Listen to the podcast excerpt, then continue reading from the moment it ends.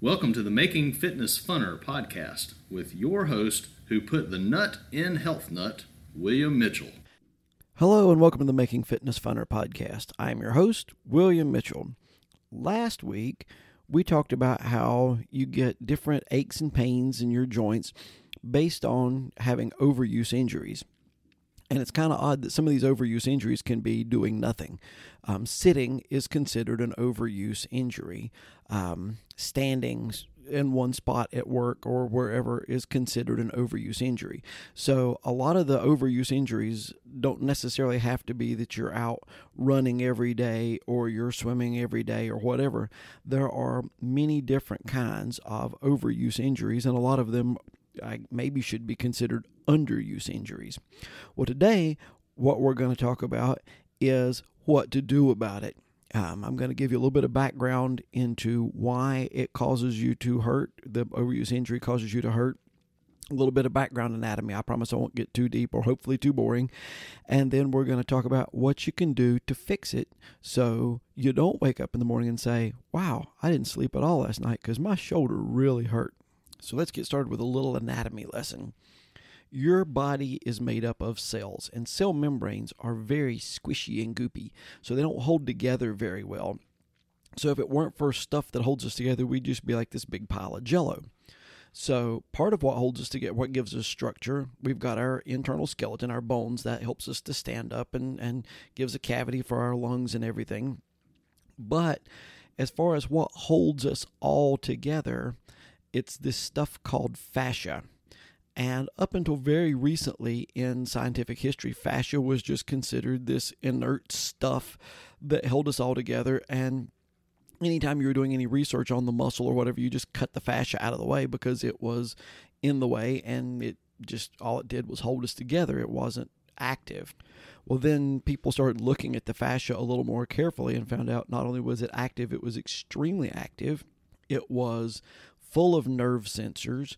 It changed its properties. Sometimes its property is to hold us together and be tough, and sometimes its property is to be slick and slidey so that there's not friction between different muscles as they move. And it can move around, it can be flexible, it can be stretchy. It is absolutely a fascinating substance, and it covers every bit of our body. It holds the blood vessels together. It holds the nerves in place. It holds the muscles together and keeps them from pulling apart. It holds the muscles to the bone. It holds everything together, and it's all connected with nerves. Some people even think it helps control our mood because of the way it's all held together. But to be quite honest, we've studied muscles for hundreds and hundreds of years. We've studied fascia probably for dozens and dozens of years. So there's so much that we don't know about the fascia that in a year and a half, what I'm telling you now will have been found to be either more true or they found an exception to what I'm saying. Something else that's interesting about fascia is it's a whole bunch of little tubes, and those tubes are kind of full of water, so they need to stay well hydrated. And one thing, when you first start moving a muscle, the tubes are probably not hydrated to allow them to slide on each other. And I'm simplifying this, but one of the things is, you know, if you ever just try to do a stand up and do a toe touch, it feels almost like tearing a sheet of paper. The back of your legs are just in protest.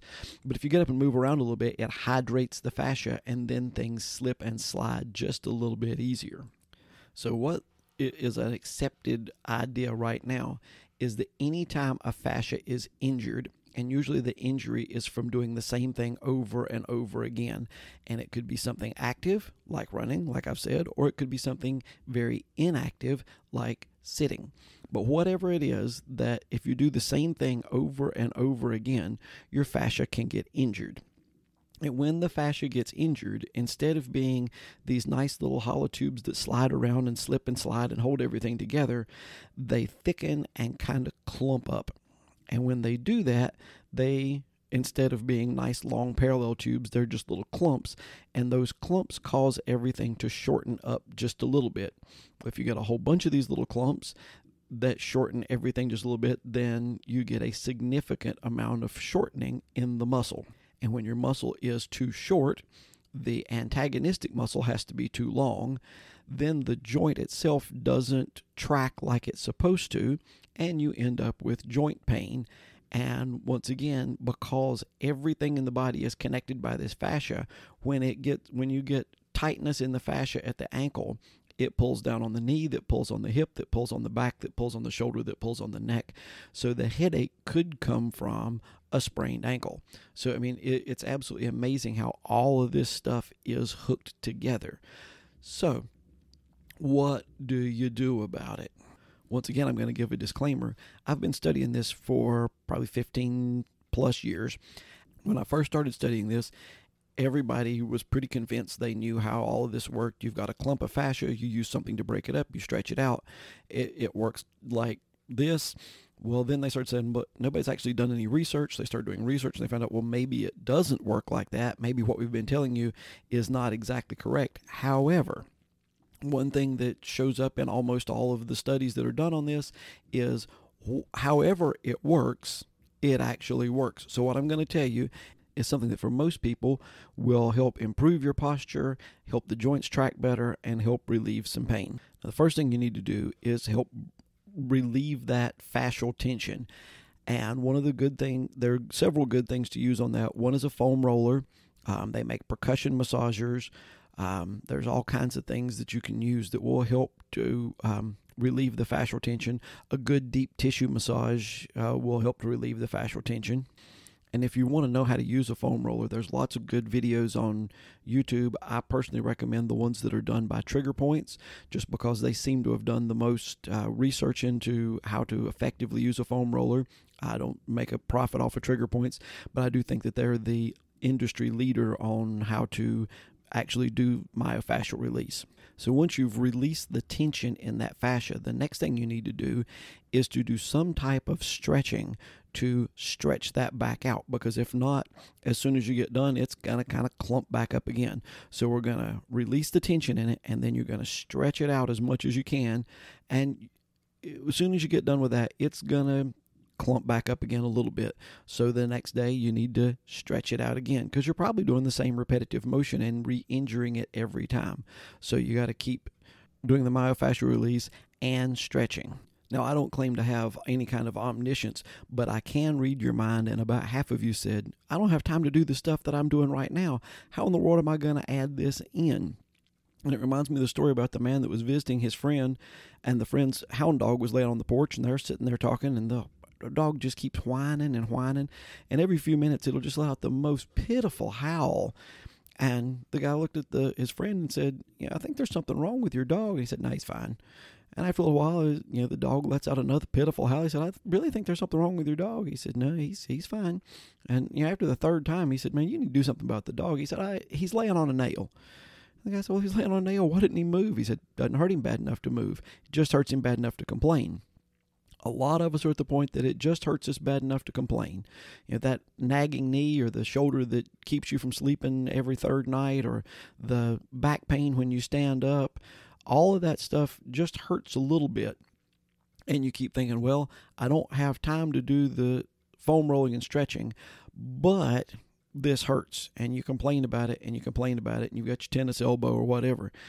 Eventually, it's going to hurt bad enough to where you can do something about it. And if you haven't done any permanent damage by then, you'll be amazed at how much better you feel after you've started the foam rolling and stretching. Finally, I'd like to add that if you'll remember, I keep talking about doing tiny habits. So once we get started with the foam rolling and stretching, a great thing to do is right after you brush your teeth, foam roll and stretch one muscle. The next time you brush your teeth, foam roll and stretch another muscle. It's going to take you about a minute for each one of those. So if you brush your teeth twice a day, that's 2 minutes in the day. And unfortunately, my clock here says that I'm about to run out of time. So I'm going to stretch this out into a third week of this podcast. So next week, I'm going to lay out a plan for foam rolling and stretching, the commonly overused muscles in the body, so that hopefully you can get some relief from the common pains, and it will make your fitness not just a little bit funner, but a whole lot funner. Until next week. I hope you've enjoyed this episode.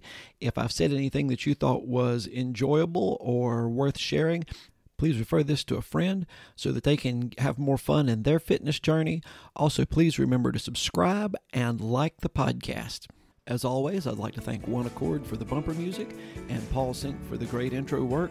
And I hope you'll join us next week as we try to make fitness funner.